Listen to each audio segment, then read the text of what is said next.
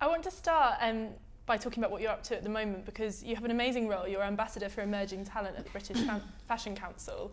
Um, tell me what that role means and why championing young designers and young talent is so important to you. Since university fees came in with Tony Blair and then were tripled by the um, co- coalition government, um, so we're now, now at £9,000 a year fees for, um, for a BA. Um, where, what, I'm, what we're seeing is that the entrepreneurial um, spark has gone out because uh, when graduates come out of um, college, the last thing they want to do, well, the last thing they could practically think of doing is starting a business. um, and the um, the other thing is that the foreign um, students who who we've also benefited benefited from having here mm. Are now being sent home immediately. They, they graduate due to um, the government's policy on immigration. So, um, so what we have is a situation where we don't have the um, huge, huge surge of talent coming from everywhere into colleges, and then we definitely don't come, have them coming out. So, the thing that that uh, we we've we've decided to do um, is take action, and we've we've made um, we founded a, a, British Fashion Council Education Foundation and started to uh, campaign for scholarships um, so that uh, really talented uh, kids can get into doing BAs and it's not just the fees. If you think of living, um, we calculate that it costs £50,000 to achieve a BA now. And whether that's your own money or whether it's loans, that's, that's serious. so, um, so yeah, um, that's my I'm Boadicea on that chariot at the moment. Talk to me about what you feel the biggest things that a young designer needs help with are. Uh, where, does, where to begin? Well, first of all, it goes right back to they have to know who they are before they even try. they have to really um, be able to do something which is very personal and very exceptional. And also, they have to know that it's a life, it's not a job. So, commitment too. Um, and then they just have to be um, very lucky to get the right sort of teaching. Um, and then what do they need? I think they need to be very focused, but then also very open to advice as well, because mm. there were generations who went before, who who weren't open to advice, who were really not interested in listening to their elders or learning from other each other or cooperating. And I think the way that London has come up in the last, well, decade it's taken, um, has been through cooperation, mm. um, people being very open to one another. That's why I got, I got, got involved because I've been in fashion journalism watching um, from the periphery what's been happening in London since the late 80s. And, um, you know, I've seen, two, had seen two or three generations rise and then fall immediately, mm. crash through not being able to um, know how to run their businesses. Um, and then the last one was, you know, the the stage where we had McQueen and we had um, Hussein and all the designers who were clustered around that time in the late 90s. Stella even, um, people who just had to leave, yeah. had to go and show somewhere else, if, even if they didn't um, um, uh, live elsewhere. Um, and I wasn't prepared to stand by and see another generation go out of business um, or, you know, go and work somewhere else. um, because a new generation was coming out of university, Christopher Kane and his co- cohort, um, and they were different. Um, and they, they, they, they weren't kind of solitary people. They came out of came out of university knowing that um, working together and helping one another, strength in numbers was mm. was going to work, and then um, the British Fashion Council had reorganised by that stage and become much more proactive and uh, aware of, of, of what needed to be done on the business side. So. Mm. It's interesting because London continues to have this reputation for being, you know, sort of the place for young talent and the place for sort of exciting talent and, and mm. on a very simplistic level. You know, the place for the kind of crazy spectacles, and obviously we all kind of love and cherish that reputation of London and that identity. But I, I wonder if you find in some ways that that is also frustrating because it does overshadow the idea that London can be a real sort of a real city with longevity. I don't think we have that reputation anymore, actually. Well, I, I, there, there's not that much theatre left in fashion anymore anywhere. Why do you think that is? Um, because of the internet, probably. Um, that the, the format of of the catwalk shows become very much more narrow, and um, and the clothes have to be photographed frontally so they look good on um, websites and also on uh, internet uh, on e- e-commerce sites. Um, is is one thing. um, and the other is, I, I think that, that, that designers, I'm not I'm saying just young designers, all designers, many designers, many brands are just designing for the marketplace. So, so the kind of narratives and the imagination, they're doing things differently. It's not so much there anymore. Do you find that, having watched all those different generations come through, do you find that, is there an element of nostalgia to you? Do you look at that, um, the great days of narrative fashion and miss that?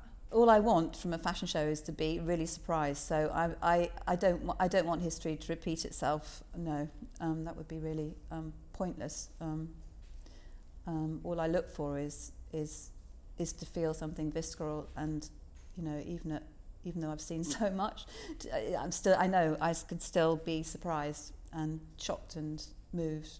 It strikes me. Do you get you must get quite emotionally attached to it. must be quite. Yeah, I, there's yeah. no there's no way I'd be in this fashion in this fashion business if I didn't feel mm. something about it. Um, it's not.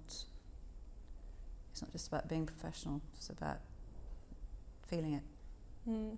When we had um, Tim Blanks on, he said he'd never cried at a fashion show. Have you cried at a fashion show? Oh God, of course. I, I'm not weeping buckets now. I'm a hard woman. Everyone knows that. Um, uh, Helmut Lang shows in the 90s, and I wasn't the only one, um, because he was showing us uh, a version of ourselves and speaking about about what it was to be um, coming into adulthood in the in the 90s. Um, it just really touched something in me because before that I've been pretending to I've been dressing in sort of uniforms which were probably too old for me when I first came into fashion. It was the power suits and, you know, um, big shoulders and pink Chanel suits with, you know, the spot. Um, which is no way for a, you know, 22, three-year-old to, to, to dress. Um, so then in my, you know, early 30s to see, see Helmut Lang producing this uniform, which was based on menswear, it was based on school uniform, it was based on all sorts of things, but it, was also, it also had this glamour about it, and it wasn't rough either. It was just so coded. I think being in a position where you can actually understand the codes, that's emotional too. Anyway, lots of people sobbed in those days. Do you find that, that, that that's something in the way you approach young designers now is that that personal element or have you kind of removed yourself from that where you don't look at it and think does this touch me do i want to dress like this or do you do you see it in, in a more sort of removed it can never way? be about you it should never be about you if you're a critic the worst thing is the kind of journalism, and it's not fashion journalism, it's well, tabloid journalism. Who, who on earth would wear that? you mm. know. Um, I think that um, I, I, I always have to keep myself open to appreciating something for what it is in itself mm. and consider, even if I don't like it or even if I object to it, who it's aiming, who it's aiming at is a is really the fascinating thing. Mm. Um, I'm much more interested in the cultural background, political background so even if I don't like something, I can still analyse it. Mm. And it's not my it's not my business to say whether who would care whether Sarah Mower wants to wear it or not. Do you think we've got too much of that kind of me, me, me, I journalism in fashion at the moment? You know, this idea of I love this, I want that, I wore this, I went here. Well, I don't read it, so I don't know. I, I just know that I don't use I in my in my in my criticism. I really hate that thing of trying to set dinosaur journalists against bloggers. Yeah. I don't believe in that. I believe in um, everybody having an opportunity, and if they're good, they're good. They'll rise. If there are interesting people who like it, they will get. You know, they'll get a following, and maybe they'll evolve into what we call journalists. Mm. Um, it's a bit sad when journalists have to go and actually, you know, dress up and parade and, and be validated in that way. And thank God I'm not qualified to do that. Do you ever consider whether there will always be a fashion critic? Whether that role will always be something that interests and excites people, or whether we will get to a stage where fashion just isn't criticised? Because there's a, there is a problem, you know, with yeah. with real fashion criticism. Yes, I mean, I, I, I wish that, and it's pie in the sky, but I, I, I wish that the fashion critic was taken as seriously as an equal to the art critic and the theatre critic and the fil- and the movie critic, and and that we could move around our world in that in that way. Question is, who cares? Who cares what, Mm. what we're saying anymore? Um, and probably, I think the people who care are the designers and the um, companies. Where, in in a way, um, we're still talking to the the inner c- inner circle. We're not dictating anymore. And, Yeah. You know what women are going to wear. That's that. That was that was one of the roles. That was the role of the the, the fashion communicator in the beginning. Mm. And of course, that that's nonsense now. Do you remember when you started either buying clothes or reading magazines? When did that come in? Well, I couldn't afford any clothes. Um, I mean, it, I suppose the interest in fashion was uh, came from my parents' newspaper, which was the Daily Telegraph, and um, I think at that time you would you would see show reviews Mm. um, illustrated because um, because photographers weren't allowed into into the shows. And um, I think that's how I first started to start doing fashion drawings. Mm. And um, and my mother encouraged encouraged it, and she had a sister who was who had married um, married well, and she used to have. Um, she was very very fashion conscious, and she was a Vogue reader, and she saw she she came once, Auntie Dodo, and she saw me draw all my drawings. She actually had little swatches cut out next to them. And um, she gave me a subscription to Vogue for, for my 11th birthday. Was I mean, what, what, what changed my life was the fact that there was a Vogue, there is still a, Vogue talent contest in British Vogue. Which you won? Um, I was I was a runner I was a runner up. Okay. Um, the girl who got who got the actual prize, which was an internship, was was um, a relation of a cabinet minister at the time. I want to to get the point where where you started to aspire to have a career in fashion. Well, I went to a convent school which was very academic, and and I mean, there was no there was no concept that there could be a job in fashion, I, I- and, and and you know, needlework was looked down upon. Um, and I was deemed too clever to do needlework. Not that I would have been any good at it. Well, my mother wanted wanted me to be an artist um, or no, an illustrator, and I, I am. I do illustrate actually Mm. still to this day for um, Japan Vogue. Um, but I'd regard by the time I was doing my A levels, I just realised that I could think and write and and as well. So I ran away to university after a few months at, at Bristol to Leeds. Um, and what was brilliant about history of art at Leeds was I was taught by a woman called Griselda Pollock, who's I think she's still there.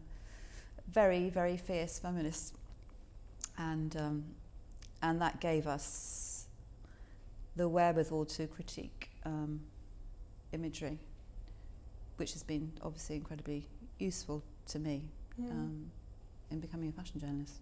It must be difficult as a feminist sometimes working in fashion though. Do you find the two difficult to reconcile? Would you think that fa- that fashion is anti-feminist? No, What's I don't think it's anti-feminist, but as a feminist, I find it difficult sometimes. Purely just on a simplistic level, the imagery that you see a lot of, it's you know highly sexualized or a particular kind of women. It fetishizes youth. I just wonder if if any of those elements ever bother you. If it's something you ever think about. Well, of course, you be. You know, you only need to be sentient to be bothered by that, by that that sort of thing. And I, and I do think that that informs what I write. I think what you might be saying is, you know, is fashion culpable? Are we to blame? You know, are we tainted by being in it? Um, I don't. I. No, I'm I'm fed up with, with fashion being blamed for so for so many things. Um, it's actually a product of everything. Why why do you think so much blame is always levied at fashion? Um, because women wear it. Simply, yeah. Mm. Um, and and there are always panics panics about what, what women look like and um, whether they're demure or tarty and whether young people are too over sexualized. You've kept a sense of removal between yourself and fashion. You haven't let it eat you up. Do you think that's important to being a good critic? Uh, yes, and I, it was an anxiety when I started having this role at the British Fashion Council that I would um, get too involved. I mean, somebody told me ages ago when I when I first began. I think it might have been Suzy Menkes. She said, "Sarah, never never become, never become, never think you're going to be friends with designers." And and she's right. She's right. And because I mean, I have seen. Um, you know, I would, I would, I would never go out with lots of people and you know become involved in a friendship group um, because of designers and and people who work in, in fashion really. Because I always did want to have I always do want to have that distance anyway I'm not that sociable. Um, um, um, but when I yeah so going back to when I when I started when I started this role at the fashion council uh, I think the young designers here understood that that I have many hats, and when I'm doing BFC work, um, it doesn't mean that when I've got my critics hat on, I wouldn't also be critical of them. So, um, so I've negotiated it so that I'm never. Sometimes I do smack my friends or designers that I know and love, Mm. and um, um, that might sound a bit perverted, but some of them have thanked me eventually Mm. because I always try to be constructive, a constructive critic, um, not just saying that's rubbish and I don't like it. Mm. Um, and some people have come forward and "Oh, it's just really sweet. And so we, you know, thank you for telling me that. I really it made me really think about it. And uh, yeah. Mm.